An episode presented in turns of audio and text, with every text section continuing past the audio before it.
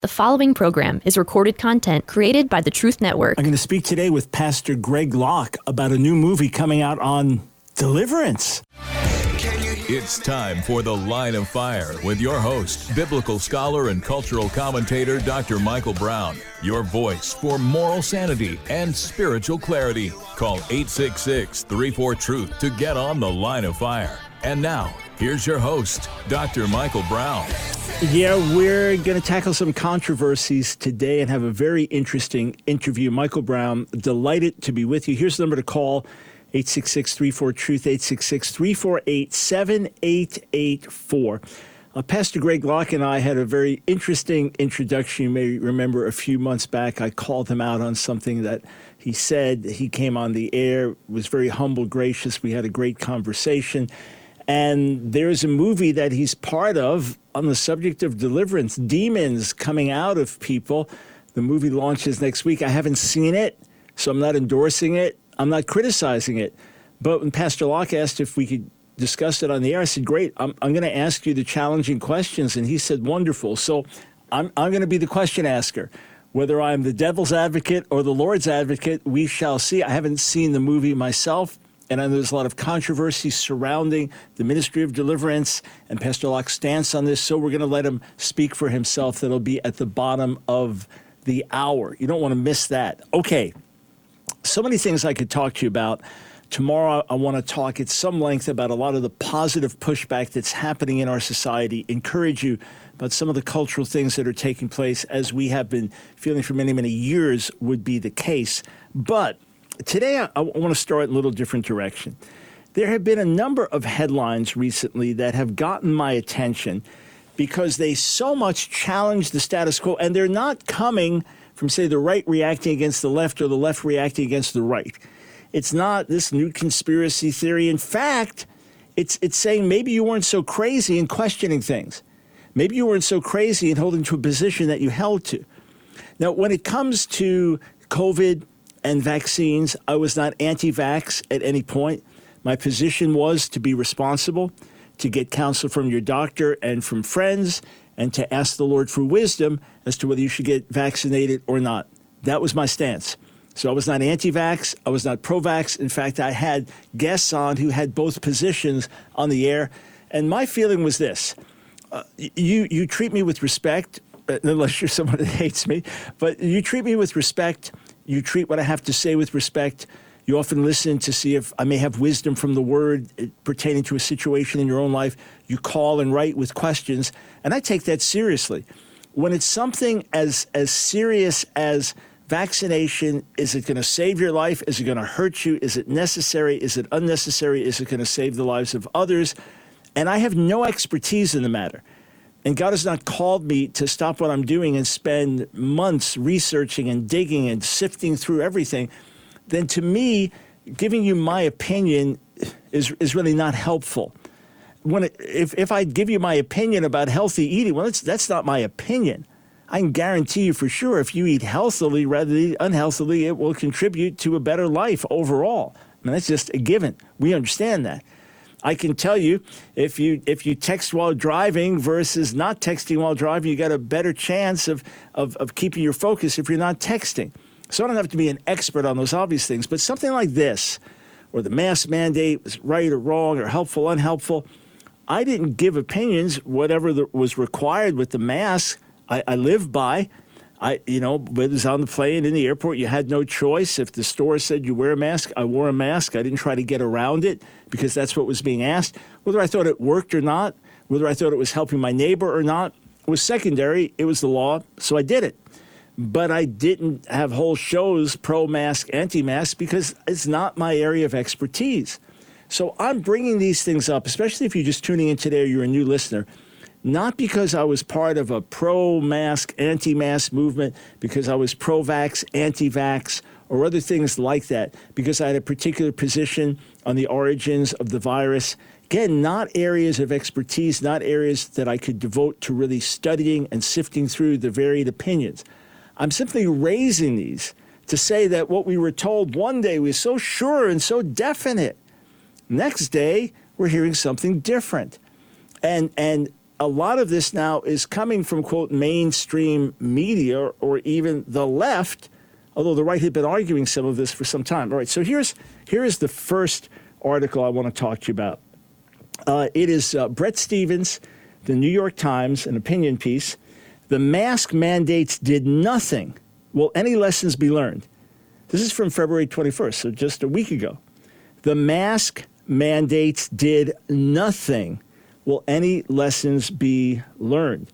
And he starts off saying this the most rigorous and comprehensive analysis of scientific studies conducted on the efficacy of masks for reducing the spread of respiratory illnesses, including COVID 19, was published late last month. Its conclusions, said Tom Jefferson, the Oxford epidemi- ep- epidemiologist, ah, why did I mispronounce it, who is its lead author, were unambiguous. Quote, there is just no evidence that they, masks, make any difference, he told the journalist Maryanne Demasi. Full stop. But wait, hold on. What about N95 masks as opposed to lower quality surgical or cloth masks? Makes no difference. None of it, said Jefferson. What about the studies that initially persuaded policymakers to impose mask mandates? They were convinced by non randomized studies, flawed observational studies. What about the utility of masks in conjunction with other preventative measures such as hand hygiene, physical distancing, or air filtration? Quote, there's no evidence that many of these things make any difference. Okay, step back here. This is the New York Times reporting, so famously left leaning liberal. This is a large scale study done with academic rigor, and these are the conclusions. Now, I did write an article, oh, probably over a year ago, that surveyed evidence from all the different states, all the different countries, the ones that had heavy mask mandates, the ones that did not. And basically, the, the results were the same. In other words, COVID struck people the same where people were heavily masked and not masked. So I raise questions if this is true. So the only thing I really talked about the mask mandates. If this is true, does it does it mean that there's something else driving us to wear these? And if the data's out saying it makes no difference, is it is it fear? I've said it before if it's uncomfortable for me to wear a mask, but it will save the life of my neighbor, then I wear a mask. That's simple, right? If I'm flying on the plane, and I uh, that was one of the times I least liked wearing a mask, and there could be long flights, so you've got everything on top of being on the plane now wearing the mask. But if I knew for a fact that I had some type of, of condition that could hurt the person next to me, and by wearing a mask, I could save their life. Well, that's the godly thing to do, the Christian thing to do, the decent thing to do. That's loving your neighbor. So that was not an issue to me. And, and churches struggled back and forth on this. On the one hand, many, many Christians didn't believe there was anything to the mask. And now the study comes out and they say, You see? Uh huh. I told you so, right? We knew it. We always knew it. So the study comes out, confirms things. Many of you felt like that from the start. I thought, I'm not putting this mask on. It's bogus. But then you thought, okay, if I don't, how is it going to look to my neighbor? If I don't, how is it going to look to the, the non believing people in my community? Are they, are they, going to think I'm selfish? Are they going to think I don't care about them? Uh, are they going to think I'm not willing to sacrifice on their behalf? So that, that was the wrestling that people had between personal liberty and not wanting to set a bad example and not knowing what worked and what didn't work. But in, interestingly, this is now big news mainstream media, even left leaning media, that the mask mandates did nothing. In this study, I'm just going to click on the link to the study, the most rigorous and comprehensive analysis of scientific studies. So you have things called a meta analysis. So maybe there are 50 or 100 studies that have been published. Now you're going to analyze all the studies, those kinds of things are done. It's Cochrane Library physical interventions to interrupt or reduce the speed of respiratory viruses, multiple academics involved with it, uh, background objective search methods, selection, you know, just on and on. Details, details, details, but you got the conclusions. They didn't do anything at all, according to this study. I just raise it to say, isn't that interesting? Because those of you who believe that all along, either by common sense or based on the studies that you looked into. Interesting. Now here's the word saying, actually, they didn't do anything. Okay, that was one example. Uh, second example is this one. And this is Forbes, again, left leaning publication. Timeline how the COVID lab link origin story went from conspiracy theory to government debate. Uh, the U.S. Energy Department reportedly became the second government agency Sunday to conclude the coronavirus probably leaked from a lab rather than jumping from animals to humans. Naturally, a low confidence conclusion that lends more attention to a belief that was once considered, and by some still is, to be little more than a fringe theory. In other words, COVID started in a Chinese lab. There are now two major government organizations saying that's the most likely explanation. What? Why? You might say, I got ridiculed for holding that. I was mocked for holding that. I was called a conspiracy theorist. I was called anti Chinese. I was called this. I was called that. Because that's what I always believed. And now the government is saying, yeah, that's the most likely explanation. And then some, of course, are saying, no, it wasn't accidentally leaked, it was intentionally leaked. But put that aside. Put that aside. Again, and, and I'm not I'm not one that ever had an opinion on it. What do I know about it? I'm working on Bible commentaries. I'm, I'm working on ministering to people around the world. I'm, I'm working on reaching out to the Jewish people. I'm, I'm working on addressing the, the, the, the, cultural agenda that's, that's pushing on our children and on and on. And on. I, I'm no expert in this. I had no opinion on it. I did not devote time to study to it because God didn't call me to, lead me to, or anoint me to, grace me to. So I, I got no dog in this fight. All I'm saying is, isn't it interesting that those that were ridiculed and mocked, and how could you hold to this? And we were told by government leaders and higher ups, no, no, no, this is not what happened. It did not leak from a lab. Absolutely not. It couldn't happen. Now, major government organizations, and you know the evidence had to be pretty strong for them to come to this conclusion because the line up to now has been no, it's just accidental from animals to humans and things like that, and did not originate in a lab in China and certainly not intentionally in a lab in China. Now to say, yeah, the most likely explanation, the most likely explanation was that it originated in a lab in China. This is now what the government is officially saying. So all, all I want to point out is you may get ridiculed for a position one day and the next day vindicated. And six months later, the thing can shift again. You got to hold these things lightly. We don't know a lot of stuff. People talk a lot as if they know a lot a lot of things we simply don't know as much as we pretend to know in these other areas. Oh, they're foundations we better know. They're things we hold to we better be sure about. We better be absolutely sure, life and death sure about. But a lot of, a lot of these other things, this one has an opinion, that one has an opinion, and over time, you find out, hey, you were not as misinformed or wrong as you thought. You're actually on the right side. All right, check out this very important word from our sponsor. We'll be right back.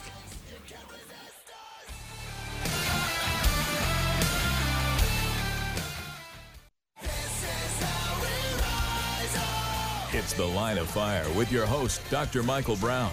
Get on The Line of Fire by calling 866 34 Truth. Here again is Dr. Michael Brown.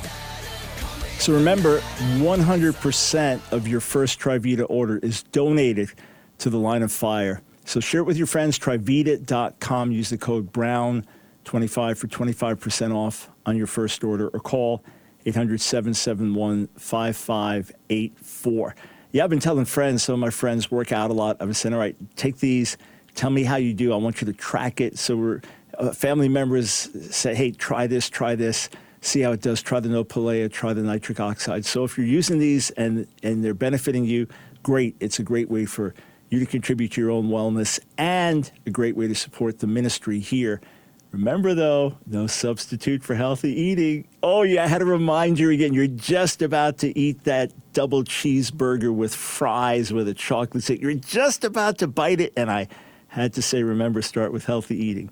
Yep, that's what I'm here for.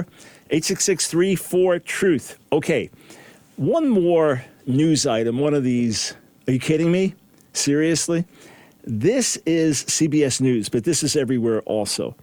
Scientists have, quote, discovered the impossible, and it could change everything we know about the dawn of the universe. Here's what it says Scientists finally got a glimpse of what the universe looked like more than 13 billion years ago, and what they found could change everything we know about the dawn of the universe.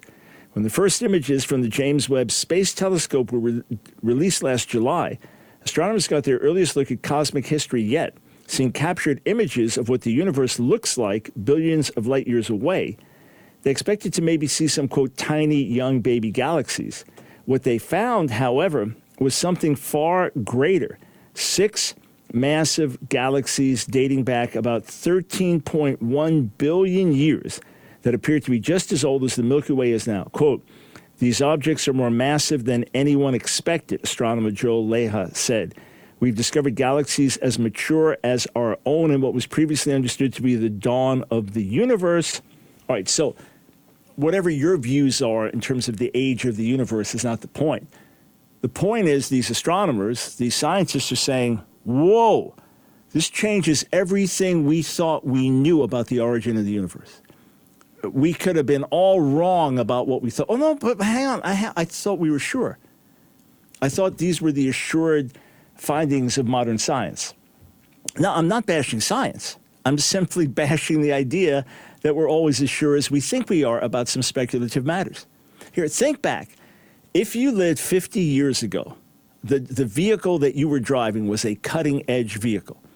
There was no such thing as a cell phone. There was no such thing as internet. There was no such thing as a PC or a tablet, let alone a, a smartwatch. None of those things existed. But you thought we had cutting edge technology.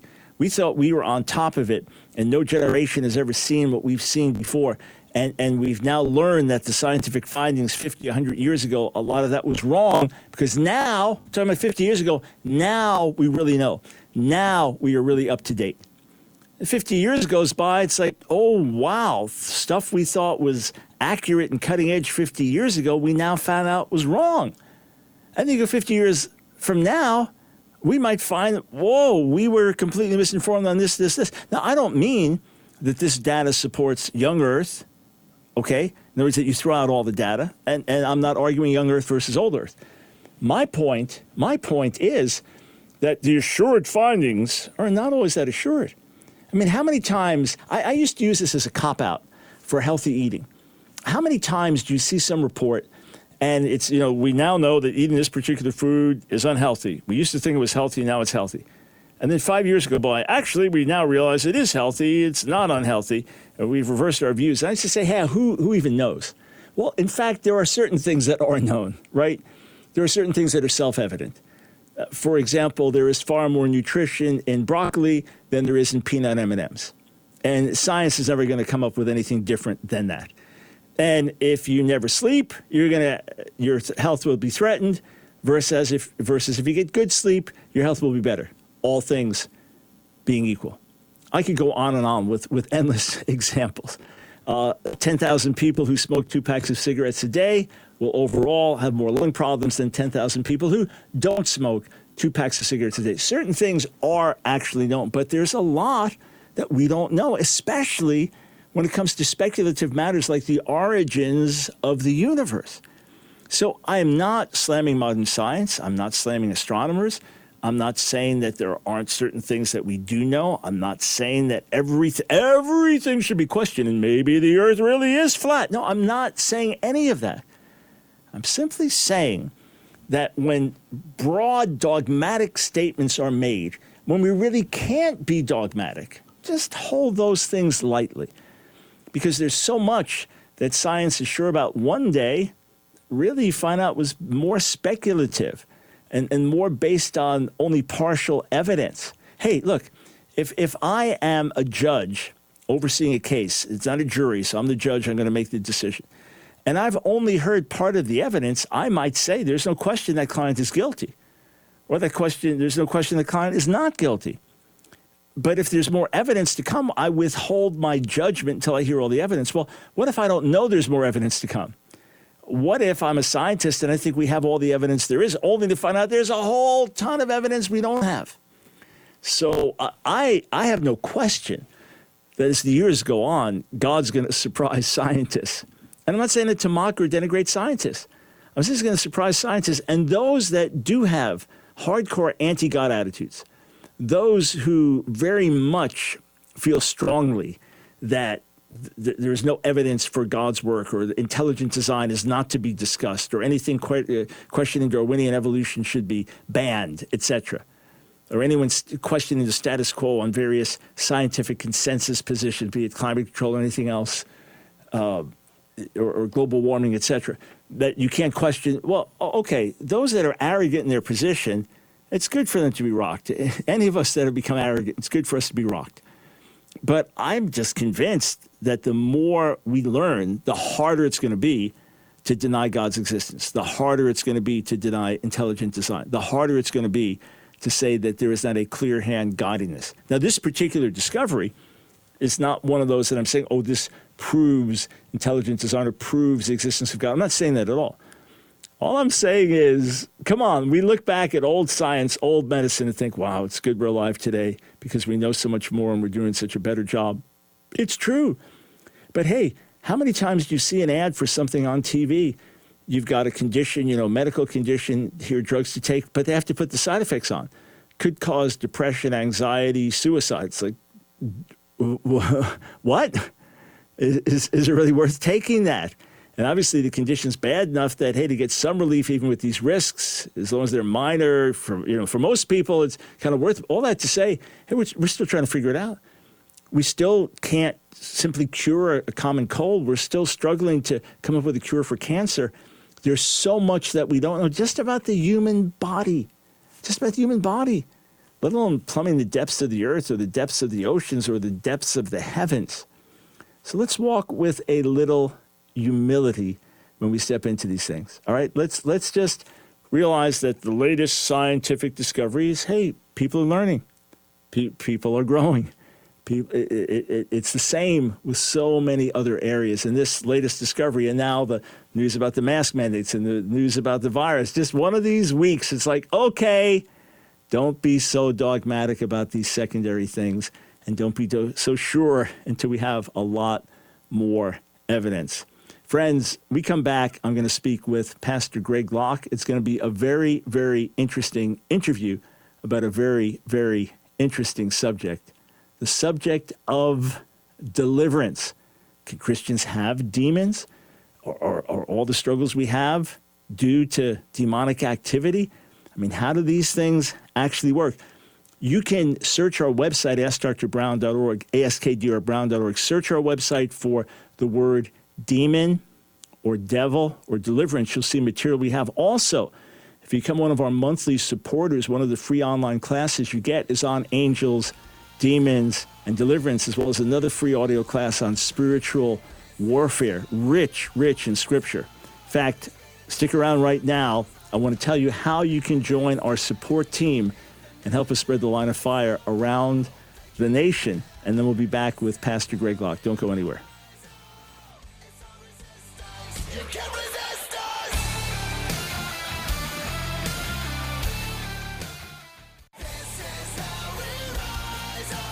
It's The Line of Fire with your host, Dr. Michael Brown. Get on The Line of Fire by calling 866 34 Truth. Here again is Dr. Michael Brown.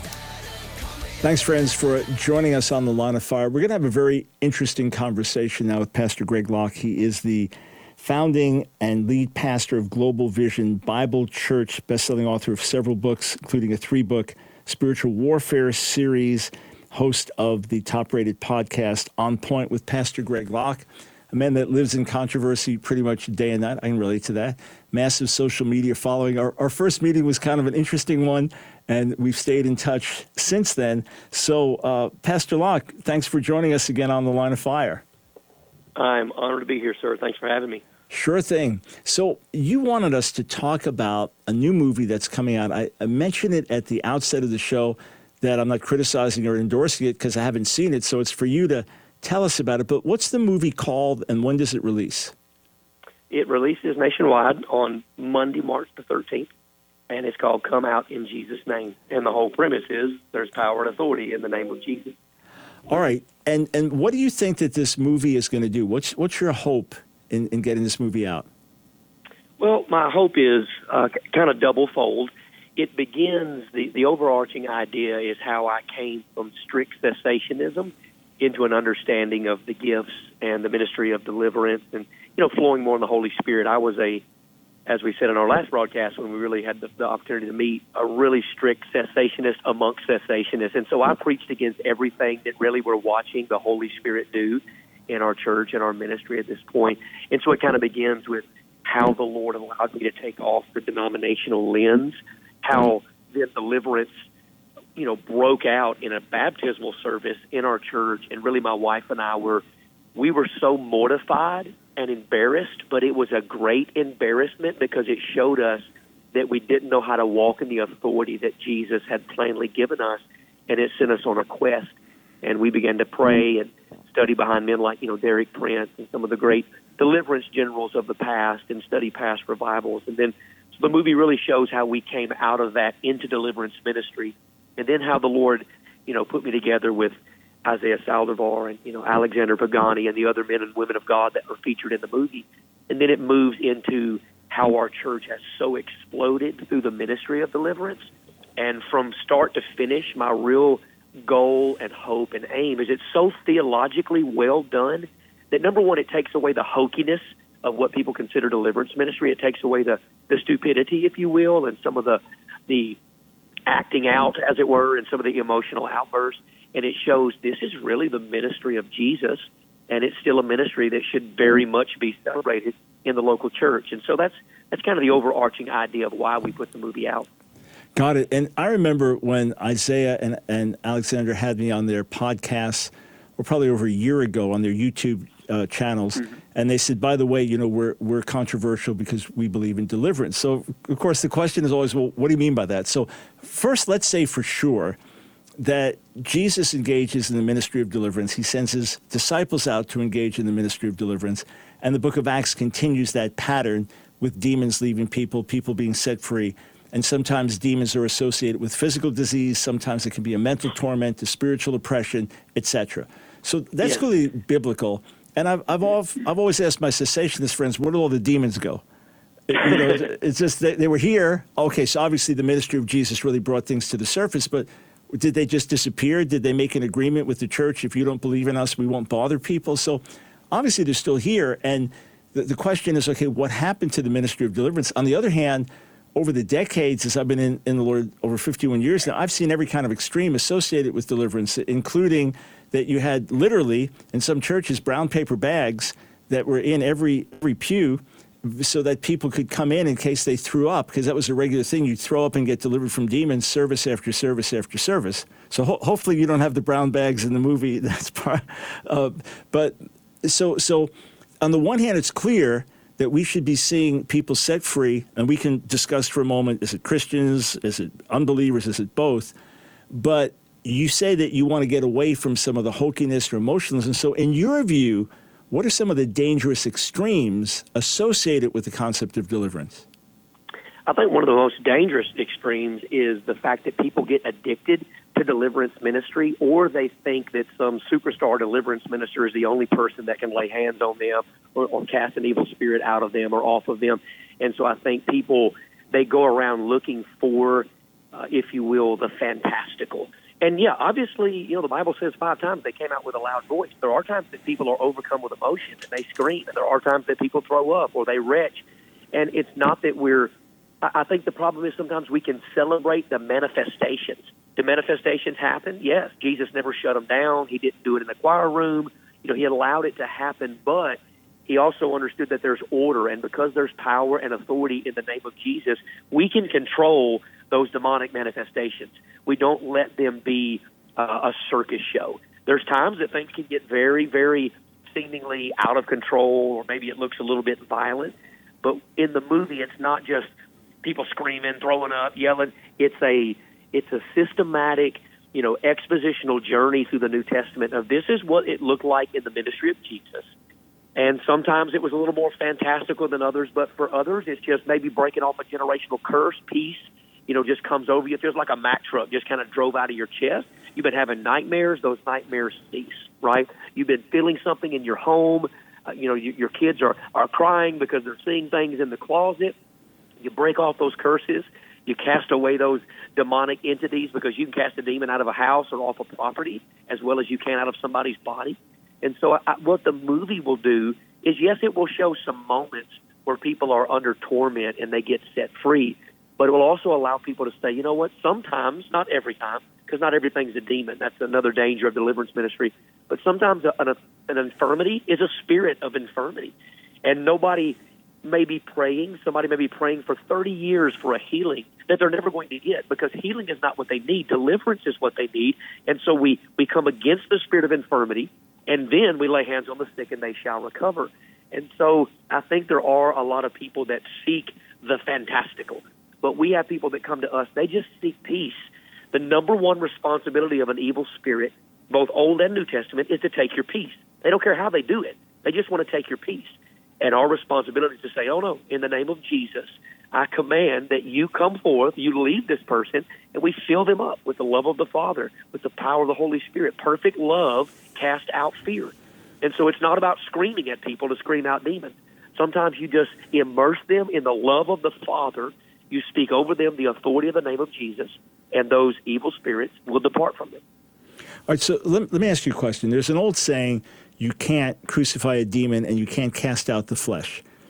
And we tend to go from one extreme to the other. Nothing is a right. demon, everything is a demon. Yes. So let's say you're a pastor, uh, you're discipling someone, uh, you've got someone in your church that's leading a, a, home group or something, and they're discipling someone, and a guy newly saved and he struggled with porn in the past. Uh, are you immediately going to drive out a pornography demon, or are you going to say, hey, let's get you grounded in the word and prayer and and your life surrendered to the Lord, and here's how you walk these things out in discipline. And then at a certain point, say if you can't get free, there's a demon involved. Is it all just discernment? Is there a method? Well, I think there obviously is discernment, but I think we need to understand that some people don't need deliverance; they need discipline, right? They need spiritual maturity. And so, once we've taught them to discipline themselves by the nature of the Scripture and reckon themselves dead, and you know, crucify the flesh, I tell people, look, if you've done successfully and faithfully what the Bible teaches you to do to bring your flesh in subjection and you still have problems, something more than likely is enticing or manipulating your flesh. You know, we're drawn away of our own lust and enticed.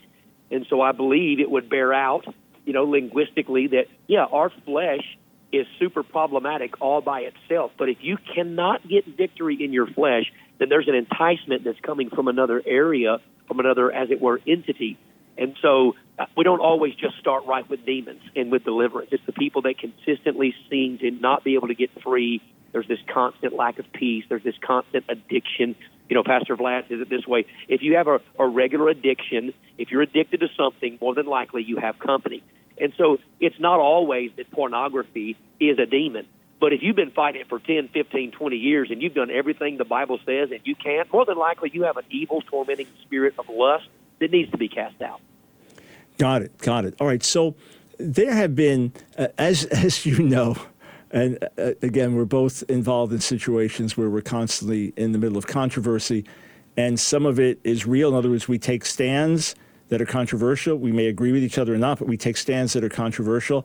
Other times we're falsely accused. So I, I, just want to put some things out for you to respond yep. to, as, as you said you'd be happy to do. Uh, does this get you engaged in a witch hunt? I remember hearing some report this guy's calling people in his own church witches and he's going to expose them as witches. What was, what was that about? Well, we do when you, when you get involved in you know high levels of public spiritual warfare. Obviously, witches are going to come against you. People don't believe in witchcraft, and they've not really paying a whole lot of attention, right? And so there are times that we have had to, more so privately, but there have been public times, especially in the early days of deliverance ministry, where I'd be like, you know what? I know exactly who you are. I know what the nefarious plan is, and you need to get up and you need to get out. Now, here's what people need to understand. Do we combat witchcraft? Absolutely. A church like ours probably combats it a little bit more than others just because we're so publicly demonstrative. But here's how I liken that.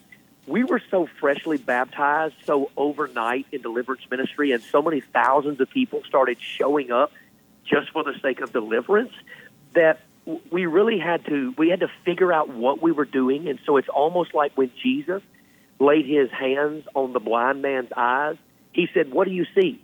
Well he had never seen before right? So he said I see men as trees walking. So he saw but there was not a full revelation of what he was seeing. So then Jesus relayed his hands on him and he could see fully the difference between men and trees. So in the early days I saw men as trees walking, right? And so I was trying to figure out this new level of spiritual authority and warfare that we were in. And so maybe I was a little bit more demonstrative in the early days. And so it's not that we're on a witch hunt, but I can promise you the witches hunt us out on a regular basis. There's not a service, especially our, our Sunday night, you know, deliverance and healing specific services where witches don't show up. And I think it's interesting. You know, I've never dressed up like a witch and went to one of their meetings pretending to be them, but we've seen a lot of witches dress up like us and come to evangelical churches and try to be us. But to be fair, you and I both know that there's a lot of men that call themselves preachers of the gospel that are nothing more than, you know, operating under a spirit of divination and they're voodoo witch doctors and they call themselves pastors. And so I don't, I don't think I've been on a witch hunt. I think maybe I came out a little hot out of the gate because I immediately went from you know, calling out corrupt politics to calling out corrupt evil spirits. And deliverance ministry has so ministerially tempered me mm. and changed me. It's changed my preaching. It's changed my marriage. It's changed our church, the focus of our church. It's really changed everything about us. I know that's a long way around the barn. No, no, so, no. That's, yeah, we that's call the answer. witchcraft on a All right, hang, hang on. We, we got a break. Just stick around. I got a couple more questions for you. Then we'll tell folks about the movie again. Come to your own conclusions. Analyze everything that's been saying by the word. That's what we do, yes? Be right back.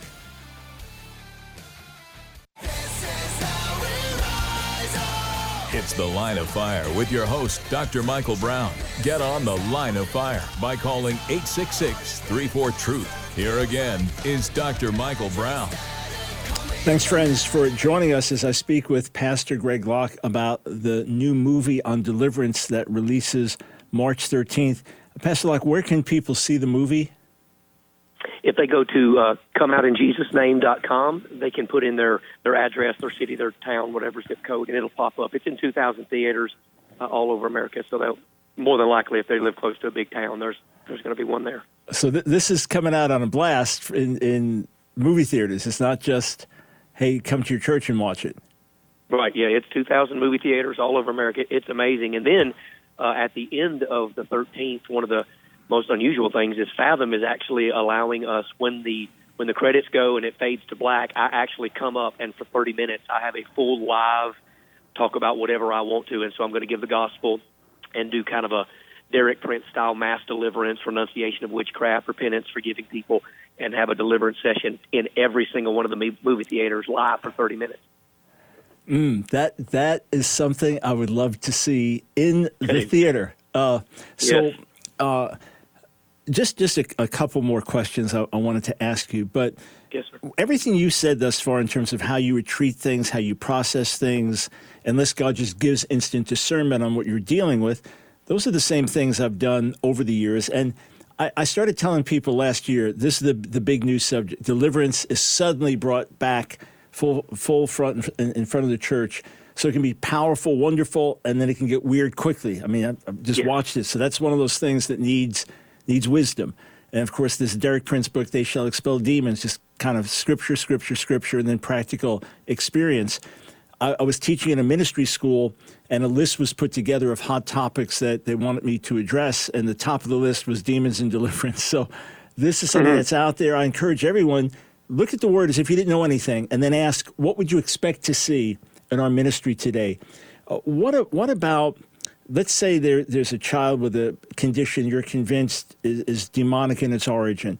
Uh, let's say it looks like you know ep- epileptic seizures, but they're not actually lesions on the brain. This is this is demonic, just like the mm-hmm. the child in, in Mark nine and the parallels in the gospel.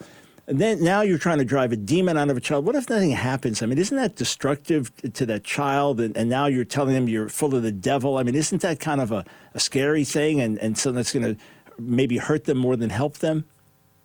Well, I think people need to understand the pattern of Jesus. You know, of course, deliverance ministry was a third of what he did.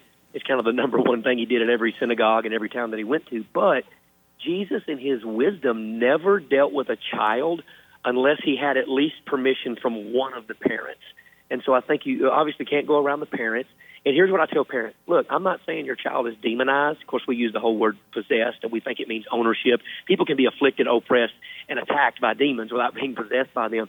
And I say, look, uh, I'm not trying to tell you to get off medication. I'm not telling you your kid has a demon. I'm not going to tell you any of that. But let me ask you, can I approach this as a spiritual issue? Will you allow me to approach this not as just a, a mental deficiency? Will you allow me to approach this as a supernatural problem and deal with it in a deliverance related manner? And I think that can take the scariness out of it. And then the parents are in there, they give permission, and we just start to deal. There's a different way you deal with children than you deal with adults.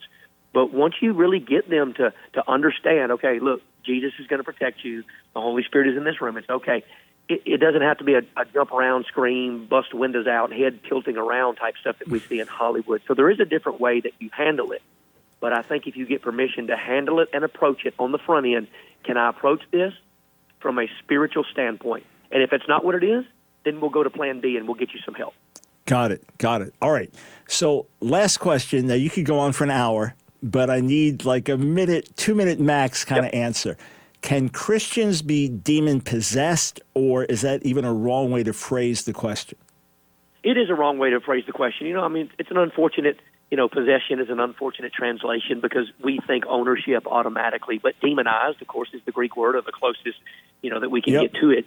Yep. And so, I mean, people can be oppressed by demonic affliction. The Holy Spirit lives in our spirit, right? He lives in our temple, but the temple had a courtyard that even a dog could walk through in our flesh, you know, dwells no good thing. There's murder in our flesh. There's witchcraft in our flesh.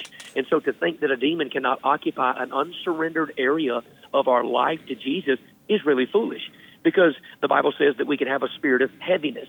The Bible says that there's no spirit of fear that God has given his children, but there is a spirit of fear amongst his children.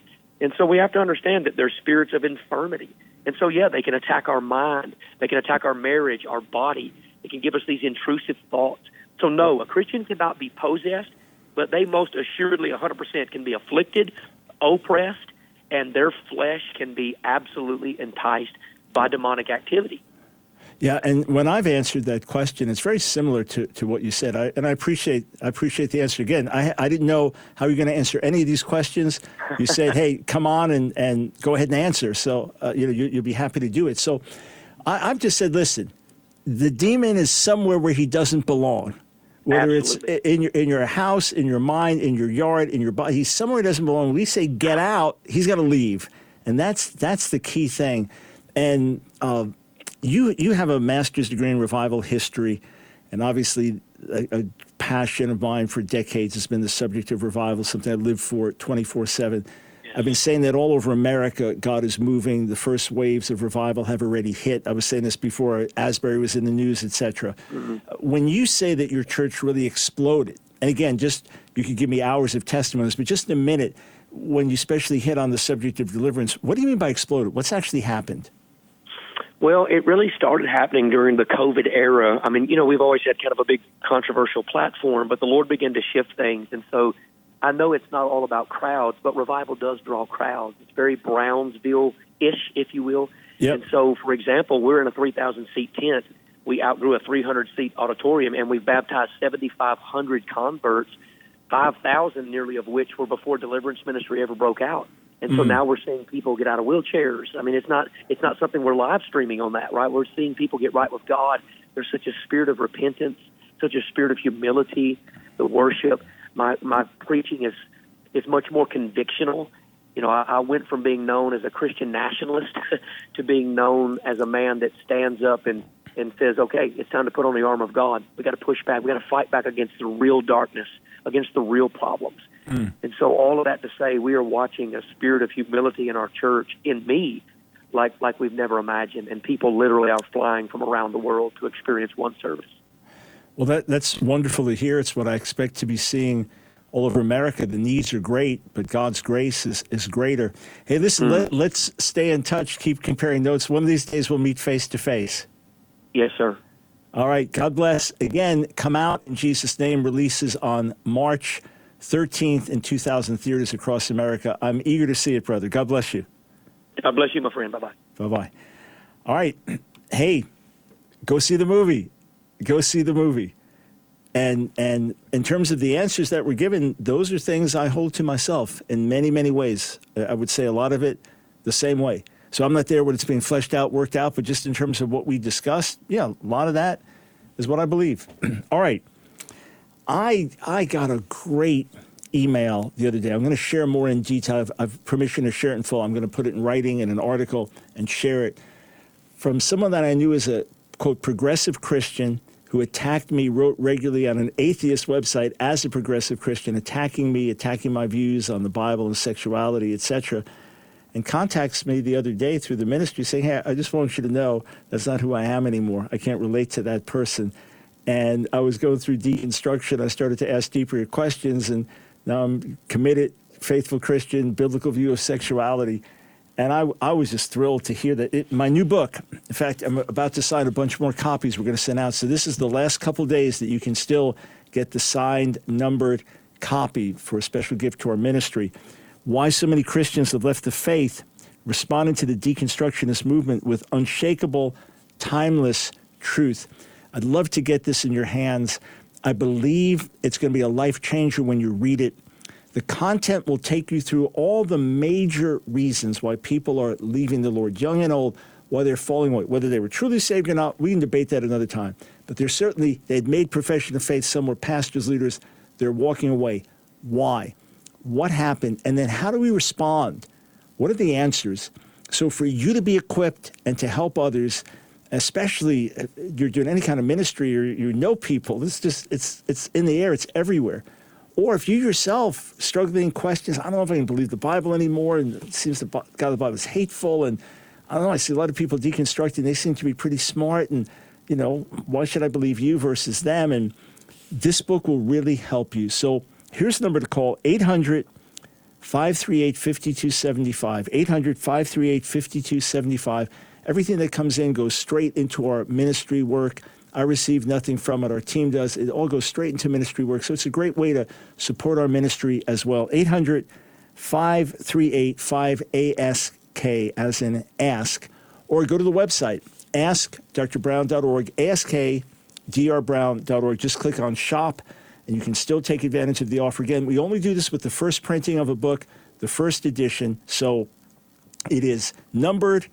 First several hundred are numbered each one signed. I have a scripture reference in there that especially applies to the content of the book so that the verse will minister to you as well. And it's our joy to send them out. We pray over them that God would use them to bless you. Get a few copies for yourself, for others that you know. One more time 800 538 5275. Next broadcast here on the line of fire. Uh, I, I want to give you some encouraging news from the culture. Look at what's happening in the world around us and some of the examples of pushing back. We saw it so much in the last year. Now it's rising, but it has to be the church leading the way, and we are here to help see you healthy spirit, soul, body, mind, glorifying the Lord. As you're healthy, as the church is healthy, America can get healthy. It's not too late. God is on the move. He wants to work through you and through me. Let us stand side by side and make a difference together.